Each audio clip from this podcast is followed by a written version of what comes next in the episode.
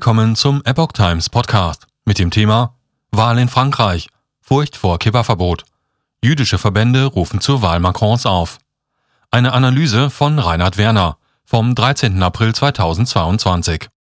Im Vorfeld der Stichwahl zur Präsidentschaft in Frankreich haben mehrere jüdische Verbände des Landes zur Wahl vom Amtsinhaber Macron aufgerufen.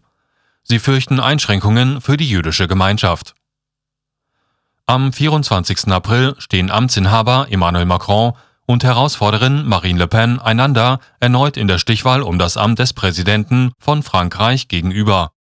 Während Macron diese im Jahr 2017 mit 66 Prozent deutlich für sich entscheiden konnte, wird diesmal ein deutlich knapperes Rennen erwartet. Jüdische Verbände in Frankreich haben nun zur Wahl von Macron aufgerufen. Sie trauen den Zusicherungen Le Pens vom Wahlabend der ersten Runde nicht im Fall ihres Sieges eine Präsidentin für alle Franzosen sein zu wollen. Mehr als die Hälfte der Wähler in Frankreich stimmte für extreme Kandidaten. Wie I24 berichtet, hat Elie Kochia, die Vorsitzende des israelitischen Zentralverbandes von Frankreich, erklärt, dass die extreme Rechte sich auf dem Sprung zur Macht befinde. Marine Le Pen befinde sich in einer deutlich besseren Position als bei ihrem Antritt gegen Macron 2017. Francis Kalifat vom Dachverband CAIF warnt, dass es absolut keine Garantie gibt, dass Macron die Stichwahl gewinnt. Immerhin hätten in der ersten Runde etwa 50 Prozent für eine extremistische Partei von rechts oder links gestimmt. Da die Zukunft Frankreichs auf dem Spiel stehe, rief er zur Stimmabgabe für den linksliberalen Macron auf. Le Pen war im ersten Wahlgang auf 23,1 Prozent gekommen. Der ebenfalls rechtsgerichtete Kandidat Eric Zemmour der auf 7,1 Prozent kam, hat bereits am Wahlabend indirekt zur Wahl Le Pens aufgerufen. Mit 22 Prozent landete der Linksaußenkandidat Jean-Luc Mélenchon auf Platz 3. Er rief zwar dazu auf, Le Pen keine Stimme zu geben, allerdings gab er auch keine Wahlempfehlung für Macron ab. Es ist schwer abzuschätzen, wie viel von dem Protestpotenzial, das er im ersten Durchgang mobilisieren konnte, am Ende der rechten Kandidatin zugutekommen wird. Weitere antisystemische Kandidaten der extremen Linken kamen zusammen auf mehr als 6 Prozent.